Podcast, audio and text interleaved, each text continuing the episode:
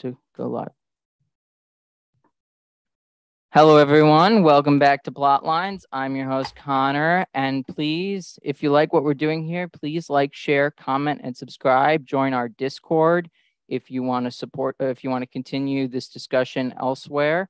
And uh, today, with me to discuss the second, or I guess third episode of uh, Lord of the Rings, The Rings of Power, is Evan from Middle Earth Mixer and Hope Blayton welcome, Evan, for first time on Plotlines.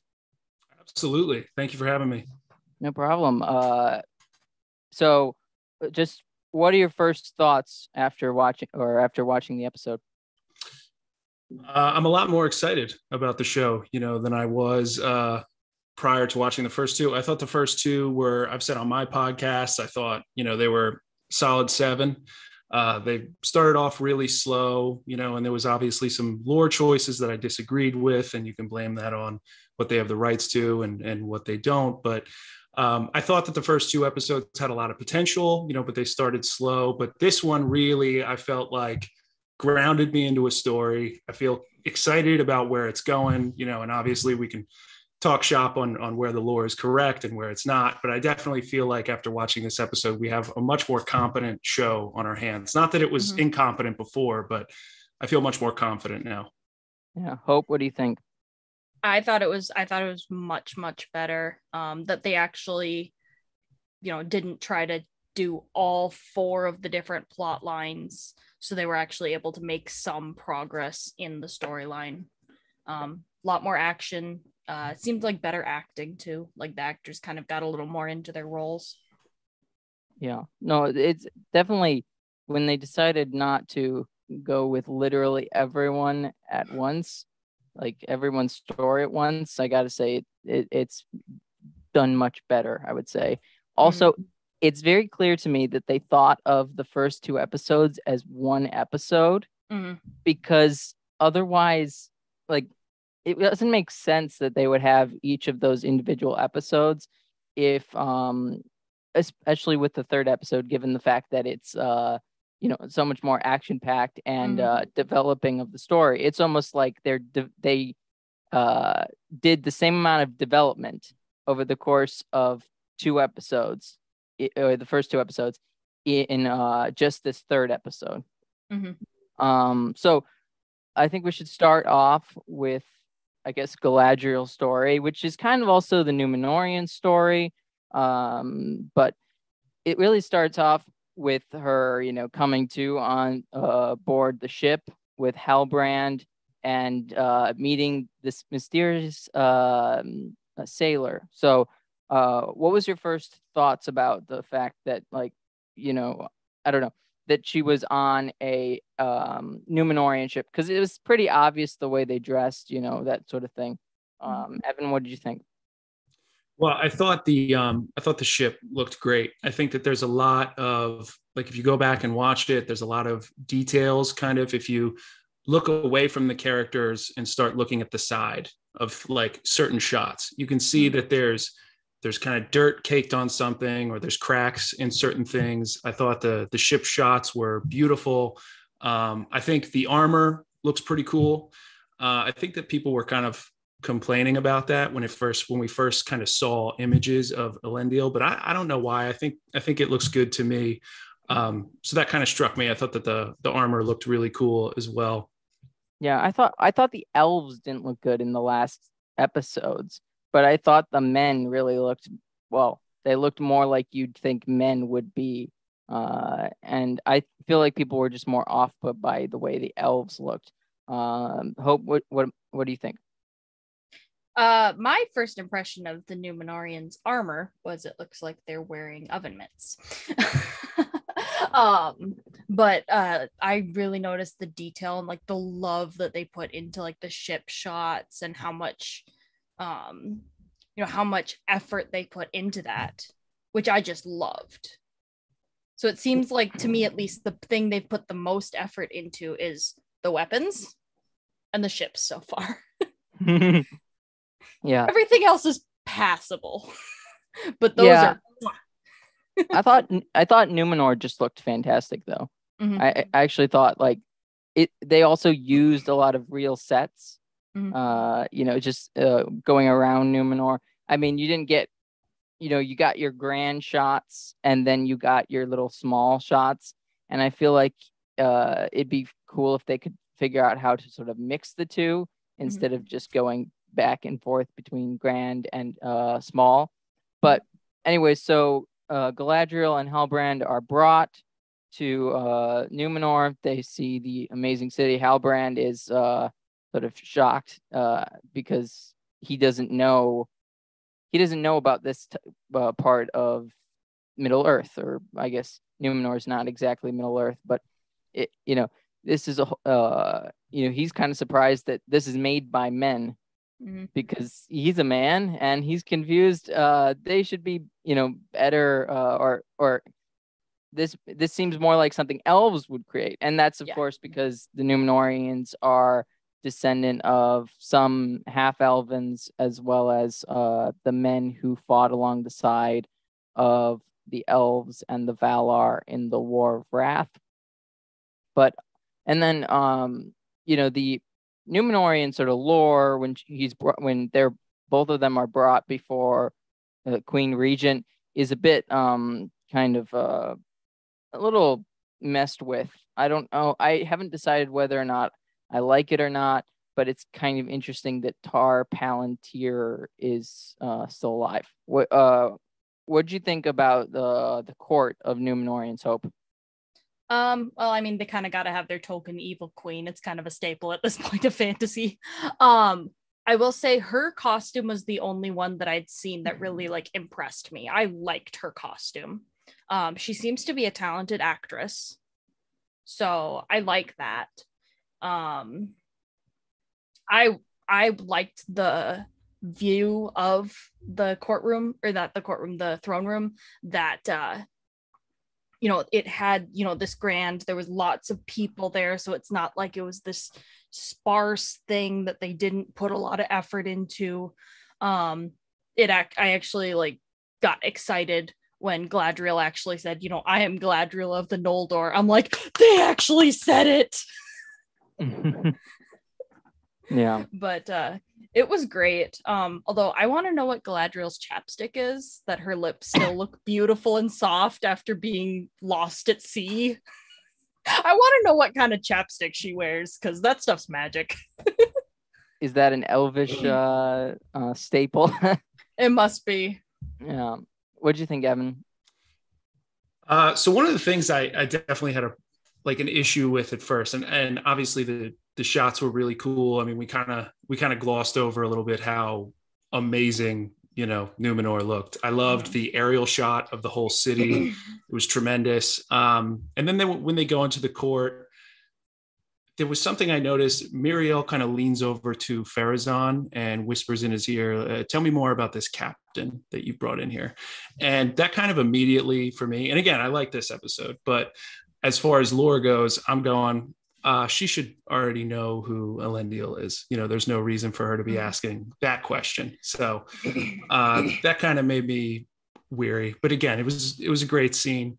Uh, I didn't really like Halbrand's little Marvel esque kind of, you know, Galadriel goes on with all of her titles, and Halbrand's just kind of like Halbrand of the Southlands, and it, it felt very like Captain America ish. Um, But other than that, I thought it was a good scene. Um, I am wondering why Pharazôn is being referred to as just a counselor and not you know the cousin of Miriel as he as he is and maybe he is maybe counselor is just his title you know the cousin of the queen can be a counselor as well I thought Um, it was Chancellor. Did or am I? Uh, Was it Chancellor? about- I, I thought might have it missed said that, but- Chancellor, but, or they said Chancellor, but I could be wrong. Just as no no no right but but either way you know I want to see them kind of display that this is also a member of the family you know not not Mhm. just a random guy in the court well, yeah, yeah. You brought up Elendil, but he's he's also uh, basically family and Yeah. uh, Mhm. viewed by uh, the people as such. You know, a level of. Um, I mean, he is the Lord of the Ein- is that Dunea, I think, or something like that. I can't. Uh, um, I'm really and bad yeah I, I, but I mean, we're probably both butchering it, but yeah. Yes, exactly. We're, uh, that's I think that's a staple of like the Silmarillion stuff. It, uh, I feel like it's harder to butcher like Lord of the Rings. Uh, yeah, Yeah. you just kind of you kind of just have to take a crack at it. And yes, ex- Yeah. if yeah. you fail, you fail. Mhm. but yeah, uh, he's this lord of the of the West who is the leader of the other faction in the whole land, and it's kind of interesting to me. Is his father dead? What happened to his father? That's what I was thinking. Where where did he go? Hope, are you familiar with um Elendil's father? Uh, Elendil's father is Arendil, right? No, it's um Amandil. Amandil, Amandil. He is Um, or He who pulled- knows? Could he be pulls pronouncing an it a- wrong. He pull, pulls an Eärendil uh later or yeah later but i don't know has he already pulled it? Is it this is this so i mean Pharazôn should be king if that's the case. There's just a whole lot of stuff that doesn't add up. And miriel i never got in the the silmarillion as if she was evil. I thought she was for uh everything was forced upon her Yeah, so I believe I think there's two versions of the story. Uh, But if you read the Akallabeth, it's um, everything is kind of impressed upon her. But I think Tolkien did have a story where she pretty much was okay with everything that was going on. Yeah. So, um, wait. So, which story is that? Do you know? Is that unfinished? I think it was just in the notes or Oh, unfinished okay. tales. I, I I don't I don't remember which version it was, but yeah, I Well, think the- there was kind of two versions of it. But I, I think the official story, at least if you listen to um, Christopher Tolkien, is that it was against her will. Yeah.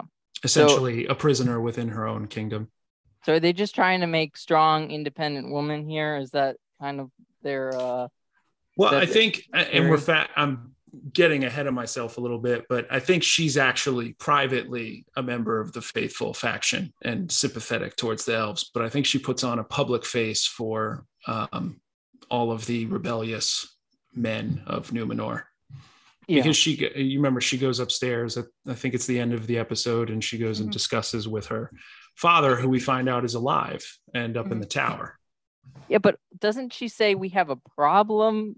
And the elf, the elf, uh, Galadriel is a problem. well, she does say said that- what we have feared has come to pass. What So Is it- is it? Dis- disdain of the elves? Do you think, or is, is it just like the shock of that? No, I think that she is privately working with her father. Because remember, what, what what do we know about uh, Tar Palantir, her father? Palantir means farsighted. So he was Mhm. able to. I mean, the official prophecy in the Akallabeth was, you know, once the uh, the tree of Nimloth died, then that would end the line of kings. Um, so we have a character who is already able to kind of see into the future. So I guess maybe for the show's storyline, this character has been able, Tar Palantir has able been able to foresee Galadriel coming to Numenor at some point. That at least that was the implication that I got from that scene. Well, also, it seemed if I'm thinking of a, I thought there was a trailer. I could be wrong, where the Palantiri were uh, used, or I could be wrong about that. Yeah, But yeah, that was in one of the trailers. Okay. Well, it seems to me that he could be using one of them.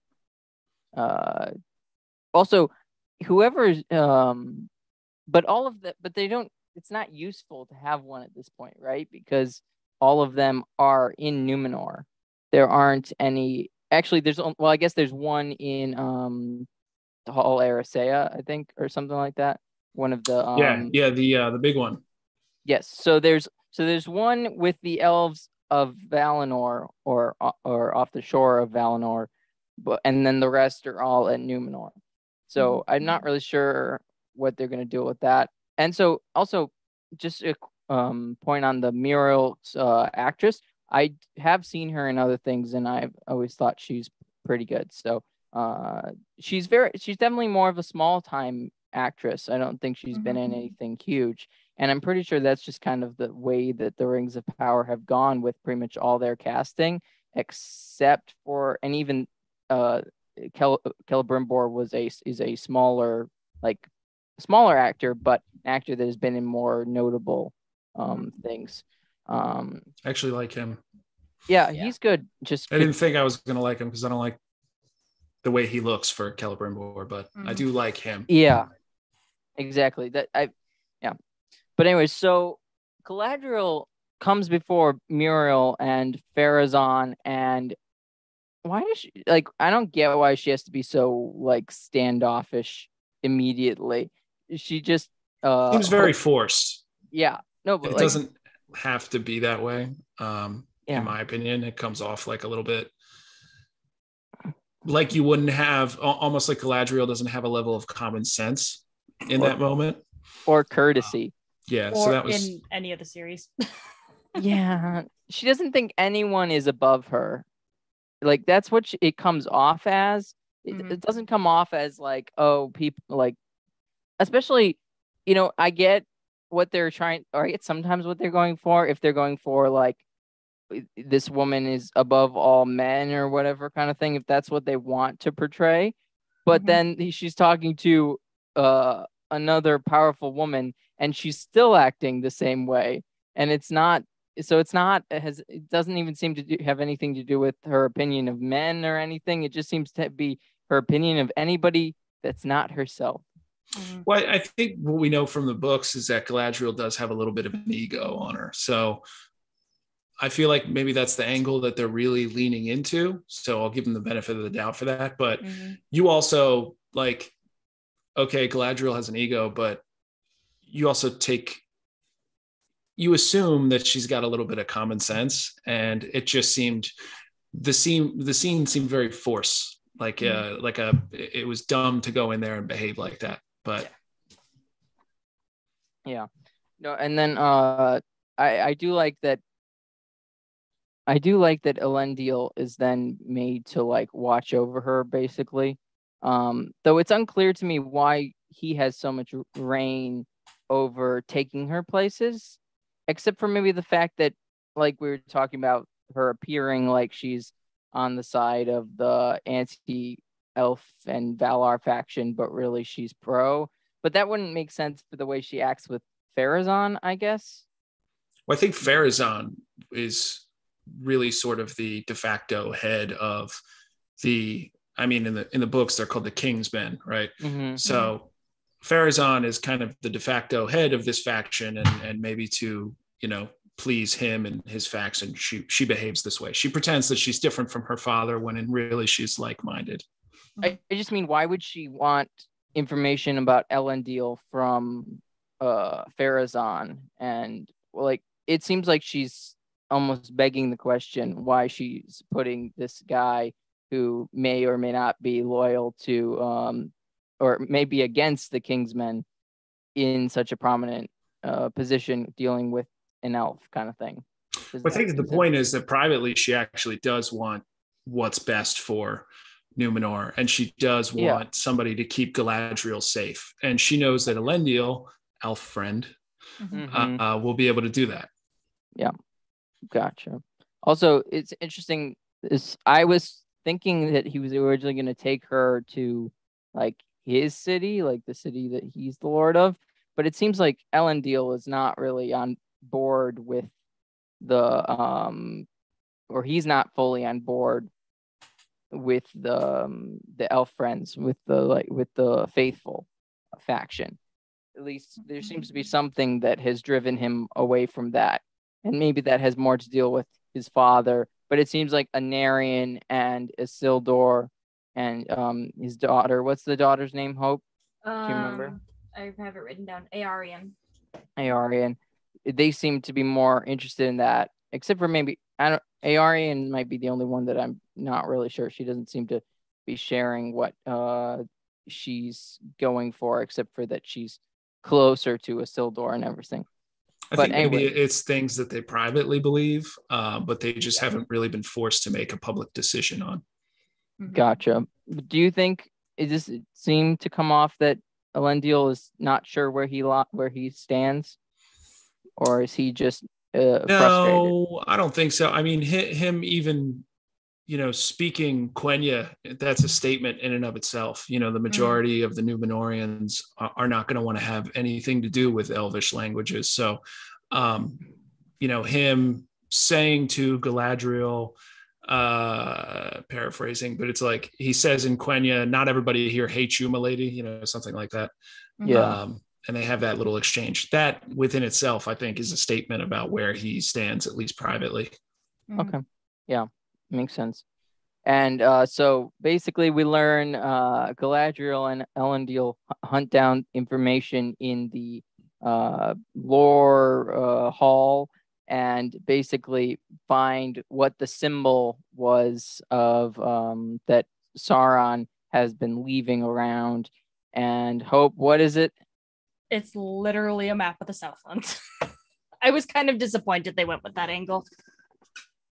Yeah, it just it seems pretty um Overly simplistic. Yes, exactly. Um, though, how much? I mean, how many episodes do we have? We have eight episodes. I almost feel like they don't have time for a hunt in or a sort of more in-depth sort of um, what's the word? Like they they don't have time for a mystery that long, Mhm. especially Yeah. since they use two episodes to kind of not give us that much information just to set things up Mhm. um and now they've now they're dropping they're almost dropping most of the information on our head and then it's like okay how are they going to use this information um it's sort of weird to me though that it's Elendil and um and um Galadriel that the that are now set to sort of go out and um figure figure out how to deal with this problem because it seems the best people to do it well men historically and elves need to go to war with Sauron before uh, all the Numenor stuff happens. But I guess I just don't really see how they're going to make all this stuff happen coincide all at once. Evan what do you think about that? Do you think like how do you think they're going to Well, we yeah, I mean, we certainly you certainly have a problem with the lore there because it's like, okay, so are they just going to essentially turn the war of the elves and Sauron and the war of the last alliance into one war? You know, because the war of the elves and Sauron, where Sauron goes and uh, spoiler alert, everybody, he sacks Eregion and you know chops up uh, Celebrimbor. That happens during the reign of uh, the 11th king of Numenor, I think. So that this would be, you know, well over a thousand years uh, prior. So if you're going to have Isildur alive for the War of the Elves and Sauron, um, that within itself is kind of problematic. You'd almost have to combine the two wars. So I don't know what they're going to do, um, but I would certainly like to see, you know, before I write it off. yeah Mhm. A lot of people are, are kind of like that. Like, I don't want to watch the show. Yeah, I, I wonder if Amandil is still around and we just don't know. Like I, I wonder if there's gonna be a thing where it's sort of the older generation that will fight this battle, maybe, and the other and the younger generation will be held back for another season for the uh, for the War of the Last Alliance, because that would to me make more sense that they have all these different generations together. They need they can't give everyone the same story. They need to have they need to have a um i don't know they need a, a a slow build especially if they're doing more seasons. And i'm pretty sure they're doing more seasons than just one. This isn't this isn't going this season is not it's been approved for five. yeah, exactly. This season is not going to end with the bat uh with the War of the Last Alliance. I mean, and there well, I think the um I think it's best that we uh, should go well actually let's say um let's just talk about uh Isildur for a bit. He's he's basically um been working with the sailors. He's uh sort of going through his like er, um I guess training or whatever or you know that sort of thing uh with the captains and the sea captains and stuff like that. So he's basically just joining the military um which is uh which I don't have a problem with. I still think this family are lords. These fa- this family are high um high You should have a little bit more uh, prominence Yeah, and the people should. I I feel like they should should be building up how important the people are because it's not like these like um the king of Gondor and the king of um Arnor are are like started off from the bottom of the barrel you know? They it's sort of like um i don't know uh in english history it probably would be best explained through the dukes of norfolk. They were sort of the earl marshals of uh england for the longest time and they fell in and out of favor all the time and but they were the one of the most respected, not necessarily direct, directly um, coming down from the line of the kings necessarily, but definitely um, having noble blood that sort of gave them respect no matter what. So I feel like that's sort of what they need to have happen. But I mean, they could also be saying they fell out of favor, but when did they fall out of favor? Because it seems like Queen Miriel uh, you know, is now sort of in power, sort of, and uh, Tar Palantir was on the throne prior. So when do they? When did they fall out? Did they never fall out? And then you just have random, um, this random family rising up the ranks, which I think just kind of rubs me the wrong way, at least. Mm-hmm. Yeah, I, I would have felt a lot better if if they had um, Elendil be, you know, if they're not going to have uh, his father in it, then they should at least have Elendil be like a prominent member of court, you know, not some random captain who walks in and then the queen has to essentially ask who he is, you know, because she doesn't know. There should be some context there. Yeah, I feel like that was bad planning. What do you think, Hope? Yeah, it uh it doesn't it didn't make sense how um obscure he was. That, you know, he's known in his little town and that's about it um, that, yeah. That, yeah. It did not make sense to me. It was like, wait, I mean, I'm not exactly up on my on my lore, but uh thought he was supposed to be a big shot. also, yes, uh, yeah, he definitely is. a Isildur it doesn't so doesn't want to go back. Uh I was worried for a while uh that Anarion didn't exist. Like for a little bit. I was like, and then when they mentioned him, I'm like, oh, Oh, thank you, thank you. I was concerned. I was like, I, I was like, did you just replace like Anarion with a girl? Like, like, and you know, I'm fine with you know, obviously having another, uh, having another kid makes sense, and you know, it can fit in with the lore. She just wasn't ever mentioned. Uh, but I thought for a second they were just uh switching out her for uh Anarion. Um, mm-hmm. but also, isn't Isildur older? Anarion's the younger one, isn't he? Or am I wrong? So I actually, um, it's funny that you mentioned that because I was confused by the way that came off today, uh, because I thought Isildur was older, and Isildur is older in in the official okay like, canon. Um, but I guess in the unfinished tales, Anarion is the older one, I, I believe. That's interesting. Okay, so but they don't have act. I don't. I don't get the lore thing because they. Do, I didn't think they had access to the unfinished tales. They don't. The that, that would have just been an independent choice that they made. How does it become accidental if if they're like you know what I mean? Like how do you uh how do you distinguish between accidental and oh they're using the the other lore like that? Well, I wouldn't say it was accidental. I think that they just decided to make him younger for whatever reason. I guess because they want to focus on him being kind of a um, like a, a risk taker, you know, like yeah. a young rascal of a kid. That's Rebellious. that's the story. Yeah, that's the storyline that they want to go for. So they made him the younger brother. I mean, I guess that can work. It's um, but yeah. So also, I would have uh with Ar-Pharazôn, I would have thought he would be younger, just a little younger, not like young, but just on the like more like he's he looks like Robert Baratheon from Game of Thrones, basically. and I, I just have kind of that's an annoying thing to me. I mean, it's not specific about what he looks like, but he doesn't look like this. Um, he doesn't look like he's in his prime of being like a warrior. Like I would. Yeah, yeah, and I'm sympathetic towards that argument too. I think um, I really love so the guy who's playing him is the perfect picture of what I think Ar-Pharazôn becomes eventually, right? That and I agree Um, with. So it's you. There's kind of a trade off there. You get a guy who looks like perfectly for what you imagine Ar-Pharazôn to be later, but in the beginning, at least at this stage, he should be a little bit more, um, you know, younger, more spry looking.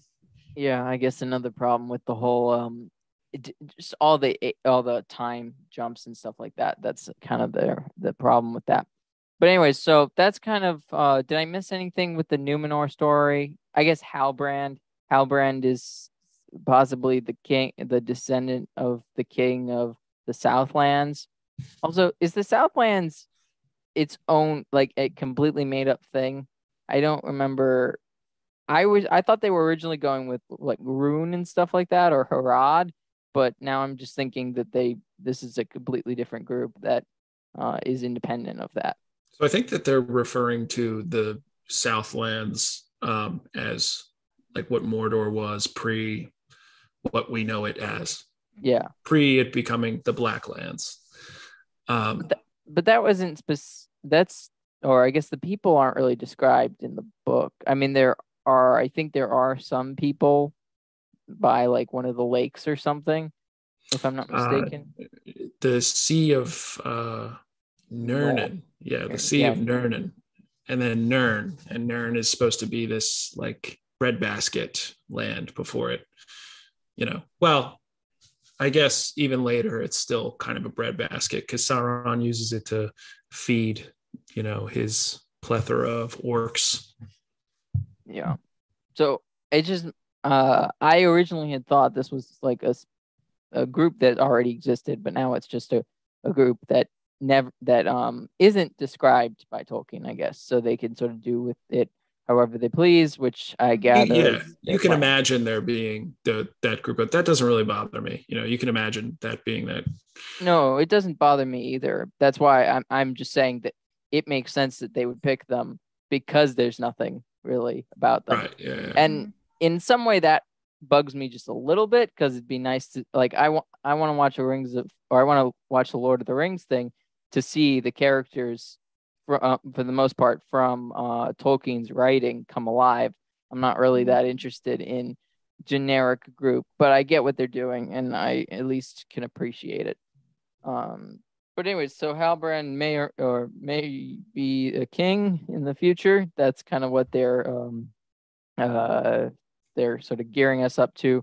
Uh, Galadriel is plotting now, I guess, to Mhm. but I still it's still really unclear what her plan really is. Um, but anyway, so Iran and so is there anything else about the Numenorian plot so far? Anything that I've forgotten? Um, Um, Galadriel and Halbrand have a great conversation in the jail.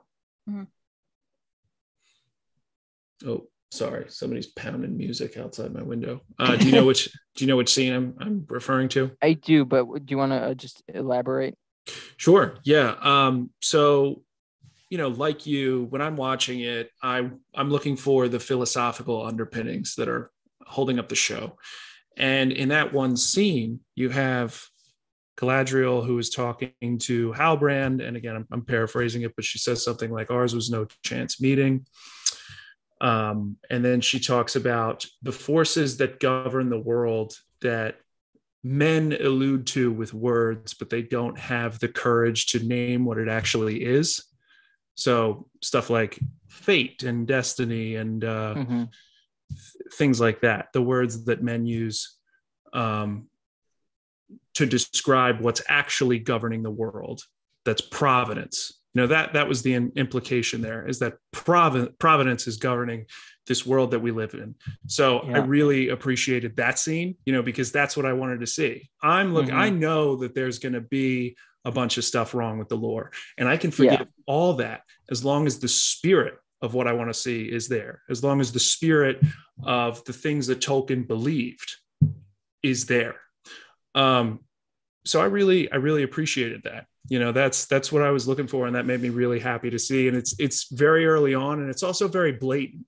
You know, you can't really that's an intentional choice that the writers chose to make there, and um, I was impressed. Yeah, I I think that's also, you know, uh, sort of putting that together with what Elendil said about the sea, made me think of kind of the same thing. Is that he is actually referring to the Valar. He's I think he's um um he's referring to Ulmo, and I think uh, Galadriel is referring to the same um the same thing as well. Not just not just Providence, but sort of more concretely uh, the Valar and their uh, ruling of the world, and especially in the context of them being, because Galadriel's talking about meeting Halbrand in the sea, and that uh, mm-hmm. and Ulmo is the king of the sea and the head Val the Valar of the sea. So it basically means to me, and you know, uh, the Valar are basically the angels of Middle Earth. So this sort of um, it is one of the things uh, though I had forgotten it. Thank you for uh, bringing it up. I had kind of forgotten about the conversations, but yeah, no, it was the one of the sort of better parts. Uh, Hope, did that draw you? Uh, is that what? Did you think that as well?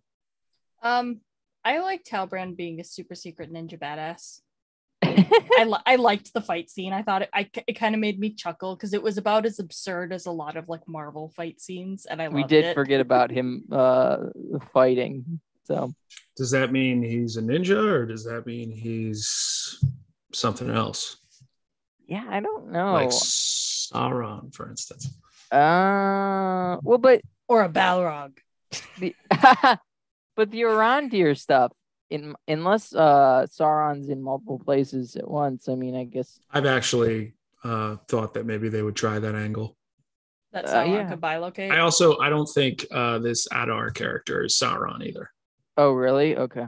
Well, uh, we were uh before the show. Hope and I were discussing how Adar means father.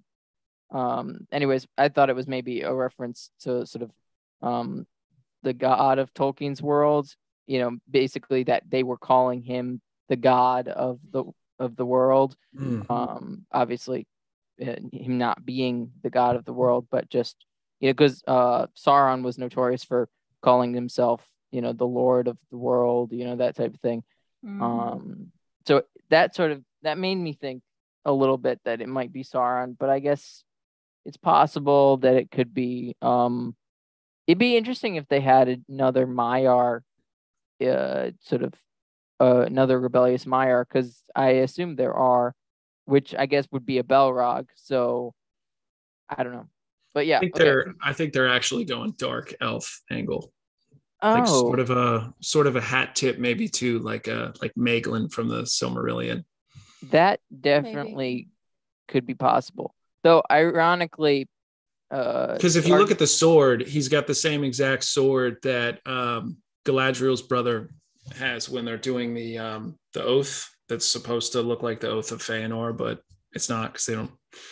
They That's don't do funny. Right. I didn't even think of that as yeah, same the, same sword. Uh, a is being I didn't think of that as being the oath of Feanor, uh, which is kind of funny. I don't know why I didn't think of that, but it didn't remind me of it at all. So I guess that good. It, it shouldn't why. have because because Finrod wasn't there.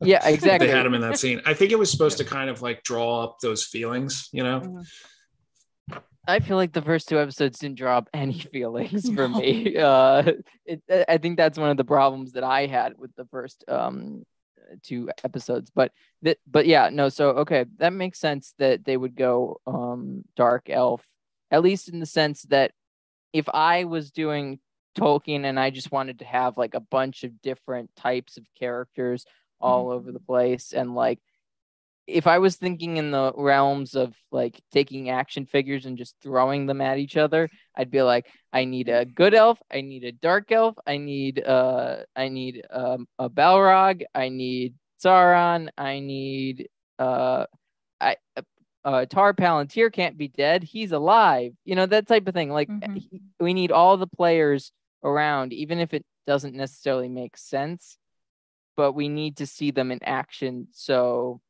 this is how we're going to do it. I, I feel like that's mm-hmm. kind of what they're going for. Yeah, I'm very um, curious to see where this Balrog comes into play and if it yeah. occupies another form before becoming the, you know, monstrosity that we see in the trailer. It, Mhm. yeah, it could. I mean, it would be really interesting if Halbrand was some evil character. I mean, I guess it would be uh it would be a better storyline, I think. I think Nazgul for sure. I think Yeah. that's Oh, that's that what yeah. the future Yeah. looks like for him. Yeah, my That- yeah, he definitely I think will become one of the nine. Yeah, I think- because it, yeah. it's sorry, go ahead.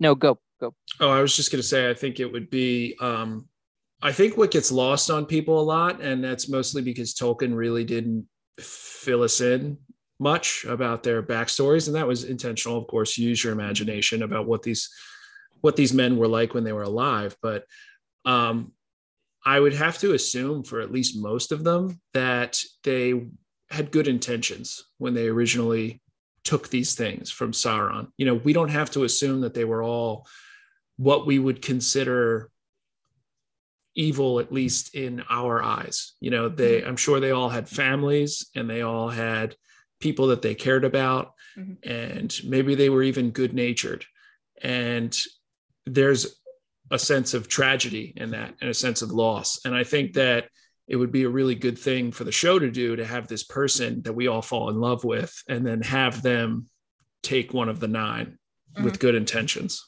Just hopefully Galadriel doesn't fall in love with him.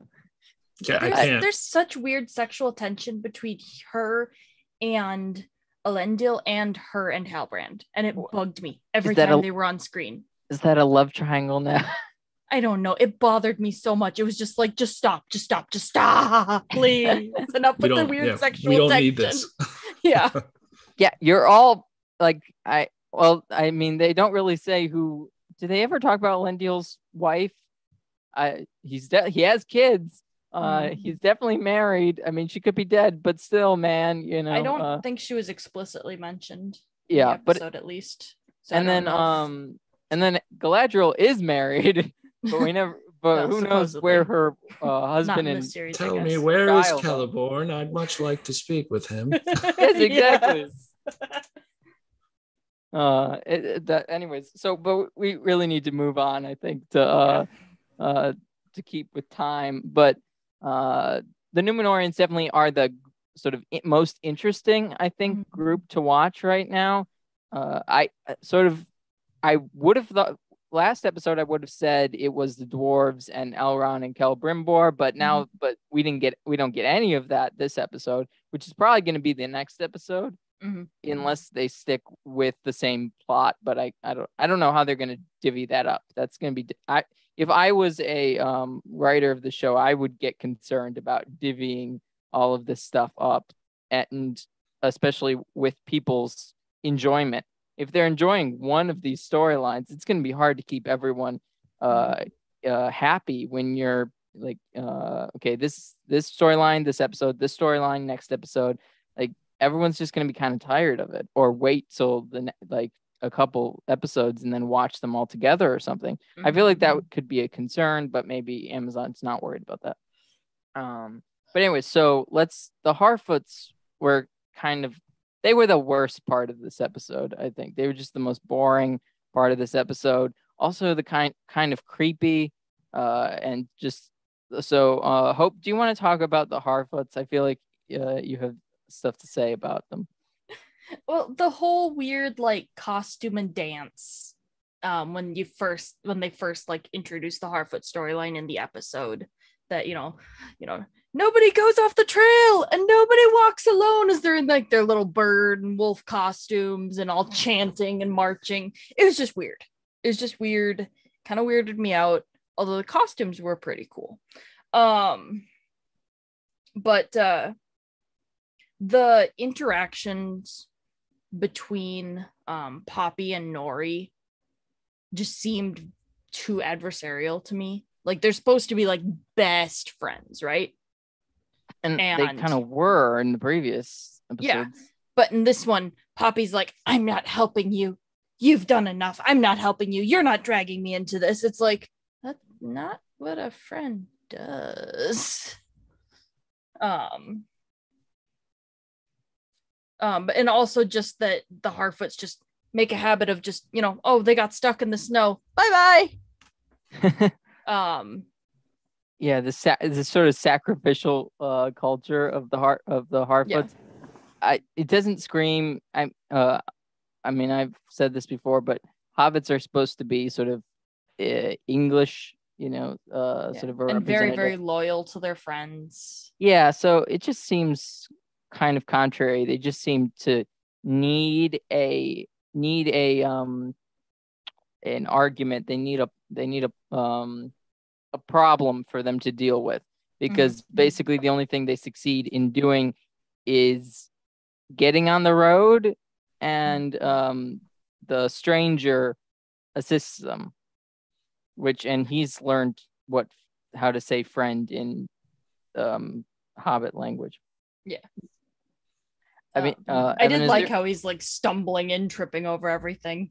yeah That kind of Evan, that is there kinda- that kinda anything- that really pushed the plot forward with the harfoots because it seemed very it seemed like a very small part of this episode I think, I mean, really what that served to do is to get them to a point where the rest of the Harfoots know about this stranger that's with them. So now he's no longer in the dark, right?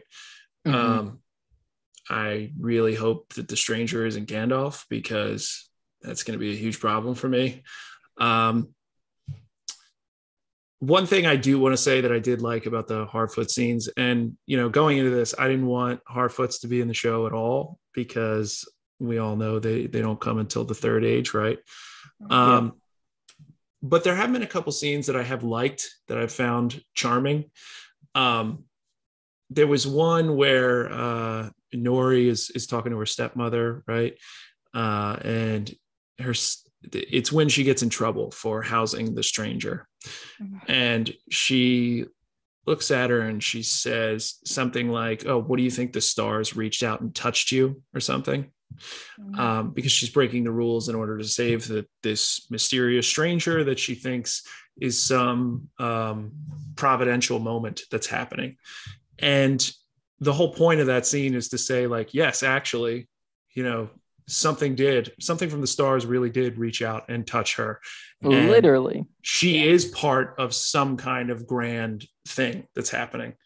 Um, so again, another one of those moments uh, where we're seeing providence happening uh, that I really appreciated because that's the stuff that I'm looking for. You know, this is what Yeah. Tolkien believed in, and I want to see it expressed in a show. I don't want to see them shy away from it. I want to, I want them to lean into it. And I've gotten, I've gotten plenty in the past two episodes of of stuff like that. So I've been pleasantly surprised there. I don't understand why you know i've seen people on on twitter say that there isn't enough connection with this idea of of hard moral lines and right and wrong and you know not that i'm like out defending the show or anything it's still really early on but i think that we have plenty to you know i'm a christian. I think i have plenty to work off of for stuff to be happy about as far as like things they've said. Yeah, I think I've been pleasantly surprised too, and uh, I I don't think this show deserves as much hate as I thought it was going to deserve, if that makes sense. yeah. yeah Um, makes a lot of sense. Yeah, and I think I think there's some people, and I understand this argument that they just don't want to see this show. They didn't want the show to happen, and I get that because it, it seems to me that there it would have been better set up a different way. But if you're gonna just measure the show based on the show, I think it's a pretty uh okay adaptation. Not a not a great one, but just kind of it's not like um it seems better story wise or sort of or maybe equal story wise to the Hobbit. It's probably about like the um the the Peter Jackson Hobbit movies. Yeah. It's a little less like lore accurate, but that's about the only difference. But that's because there's just so much more lore that they would have to follow and figure out that I don't even know. I don't unless Oh, it's uh, unless yeah. it's one person dealing with it because like like that's the problem. I think they have so many writers and stuff like Mhm. that dealing with the show that they don't have as uh, easy time having one vision about it. Yeah, I think to put it in context, you know, The Hobbit is an entire book. Mhm. Um, and for even if you did have the rights to the Silmarillion, you know, we all wanted them to have the rights to the Silmarillion, which I wish they did because the Akallabeth is amazing. Mhm. That's the chapter on the fall of Numenor. Um, I would have wanted them to have that. But even if you have the Akallabeth plus the appendices, you know, the Akallabeth is still just one chapter in the Silmarillion. Um, there's still a lot more that you need to kind of fill the gaps with. Yeah, indeed. Uh, so is there anything about the Harfoots left to be said? I feel like it was a pretty short storyline. Mhm. Now, Arondir is captured by the orcs. It was pretty clear that that was uh, that was happening in the last episode, and I really, or I I'm mixed actually. I don't always enjoy captured storylines, but I get that they serve a purpose.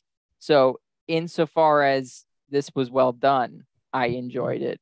Uh, I'm always like, I we get it. They're gonna get captured, and then they're gonna uh they're gonna escape or whatever or something like that. Uh, or in some some uh some stories they become like brainwashed or something that type of thing.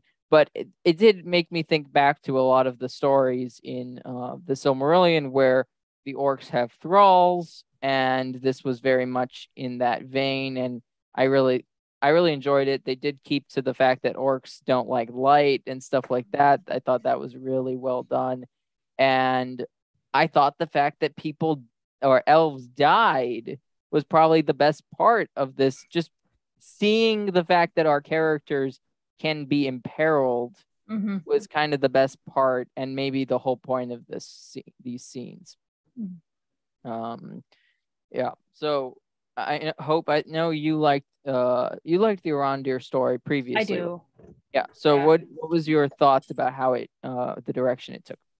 I thought that the opening scene where he's getting first dragged through and it's showing like the light coming through, I thought that the sound and light design was superb for being like, you know, this is a place you don't want to be. There's a lot of hopelessness. There's um I thought that was absolutely superb. Um the uh the whole apologizing to the tree thing before starting to cut it down was eh, I don't know. Yeah. Um It I mean to me it's like elves do make things out of like wood. yeah. Like I can't imagine they've never made things out of wood. So it's not like they're um like I feel like they're trying to harken back to Yavanna and uh Aule in some sense about Yeah. uh not wanting the trees to get cut down and stuff like that. but, but I, I mean feel like one of the trees, you know, one of the elves literally died because the watch warden didn't want to cut the tree down. Yeah, I feel like it was just over emphasized their relationship with trees Mhm. insofar as they have to make things. They do make things. I imagine they use wood. So they would have had to kill trees. I get the point more is that they shouldn't just unnecessarily destroy trees. And I guess mm-hmm. maybe the argument could be made that okay, they didn't want to cut down this tree because it is unnecessary. And when then the elves were trying to say that okay, we can do this without doing it. And I get that point.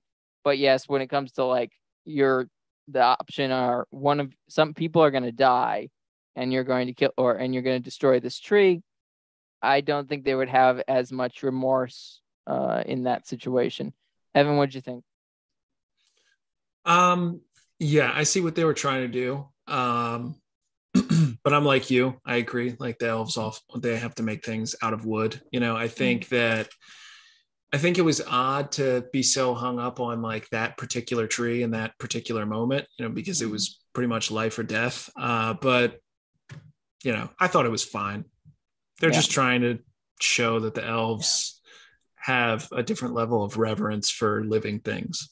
yeah for yeah they have a more they have a greater interest in nature um but anyway so there's uh, you know this whole they're trying to figure out a way to escape at least for somebody to be able to escape after one of their one of the elves gets killed uh for not wanting for them not wanting to take down this tree, which really, again, I just thought that was an important moment in the show for some for people to die. And I wasn't expecting two of the elves to die right uh, right away. And it just kind of uh, interests me though that Arondir is the only one that survived so far, just insofar as who is he going to talk to now? Unless uh, armor. well, like I, I'm not. Well, I don't actually see it as much as plot armor yet, insofar as I actually think they like if if it's a reasonable thing what they're doing after, it will Mhm. make sense for why he wasn't killed. Um, but yes, it could depending on the next step, the next step, the next um, part of his story. You know, he's being taken before their boss. Now, Mhm. why is he being taken uh, before their boss? I don't know. But if it's a bad, if it's really stupid, then yes, it's plot armor, and you Mm. know.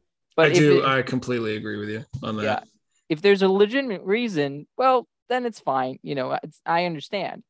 So, because um, I was thinking in that scene, like, um, for what reason did the orcs grab him and go take him to Adar? Like, you Yeah. already, they already killed the most important guy in that group, you know, yeah, and they killed him pretty thoughtlessly. They just kind of filled him up with arrows when he climbed out of the hole. So, what made them, you know, let the last guy survive? I didn't really get that. And it'd be one thing if this Adar character was standing right there, you know, and said, "Hold on, I want to talk to this guy," but they didn't. They just stopped for no reason.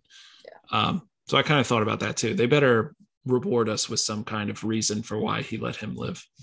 yeah. That I mean, it, it it definitely needs to be a good reason. Uh, it's interesting. I sort of a lot of the stuff I kind of forgot about during the show, like when like about the other characters that we didn't get to see. I mean, I remembered Elrond and Celebrimbor and that sort of thing, but I kind of forgot about uh Arondir's like side characters kind of thing. Mhm. And uh and it really does make sense that they're turning, you know, this land into Mordor and it's it that will be I think kind of interesting. Yeah. Mhm. Which you know, I'll As say, you know, that we don't have a whole lot of we don't have a whole lot of lore context, at least for the people in Mhm. Mordor and what they may have experienced during that time period. And I think that that's something I actually like. Um, I want to see kind of an imagination of the, you know, chaotic destruction that takes place there for Sauron to be able to make this um, essentially a land fortress out of Mordor. So Mhm. that'll be fun. Yeah. Yeah. I mean, as long I, I enjoy watching creativity, it's just they need to have good creativity.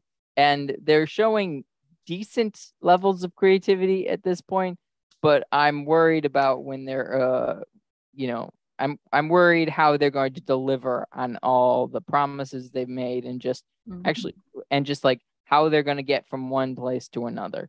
And if they can do that well, then the show will probably be pretty good. Yeah.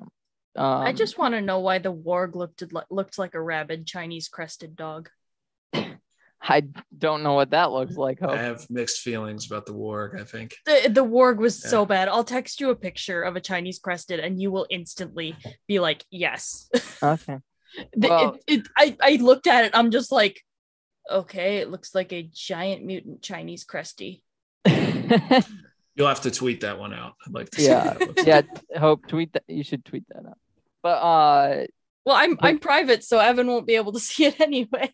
well, Evan can follow you. Hope. yeah, Evan, follow me. Uh, anyways, uh, is there anything really uh about this scene or about this storyline? Uh, anything else? Because I feel like it was pretty straightforward. Pretty Mhm. straightforward. I liked it. yeah it was enjoyable. It was a good sort of side. Uh i feel like of the of the sort of storylines i am very much interested in the uh the um in the uh numenorians and galadriel. I, I really can't get over the her accent. I, I think it's welsh but i just don't it doesn't seem to fit very well in the situation. Hey, um Tolkien loved Welsh. Okay Uh, someone said that it looked like a pug. Uh, Nikki at Cunningham said it looked like a pug. It it was Yeah, a little bit. It was not Yeah. great. So they need to work work on the vlogs. Um, and uh, please, all of you guys listening, we have like 12 people listening. Please hit hit the like the, li- the like button. And um, this is a weekly show, so uh, come back next week uh, to hear more. Uh, I I think that sort of covers all uh, the the whole episode. Uh, any final thoughts about just this episode and where we're going? Evan, what do you think? You know, like I said before, this episode was actually entertaining. Like before, I was like, you know, kind of reserving judgment. I was saying, like, yeah, it's slow, you know, but they need to build the plot. But this, I actually, okay, I'm entertained, you know, Mhm. whether this is a show that follows the lore or not. This episode, taking it for what it was, was an entertaining product to watch. So I, I was happy about that. Yeah. It's definitely got me hooked till the end of the season at this point if they continue with the level of um the level of uh effort they put into this episode. Yeah. Well, And Connor, So- do you upload all these? Sorry. Well, this is live, so I Right, mean, but do, does it stay like uploaded? yeah, it I don't stays know how it works. upload. Yeah, it stays uploaded, and then I also have uh, a po- like uh, podcasts on uh like Anchor and uh, uh Spotify and stuff like that. So it will be up for everyone to see afterwards. Um, but yeah, so uh, so Evan is from the Middle Earth Mixer. He has a podcast. I have a link in the description uh, for you guys to go uh, find him and listen to him.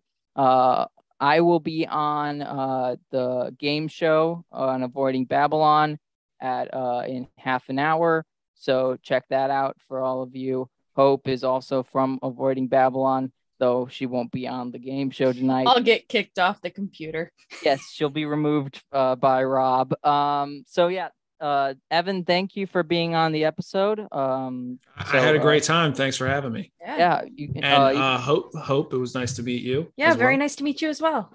yeah, it. Uh, you can come back uh anytime you want uh for the episodes and stuff like that. If Thank you. I appreciate it. But um, thank you all for listening. Please like, share, comment, and subscribe. And have a wonderful evening. Have a ha- have a great week as well. A great weekend. Um, bye everyone. Bye.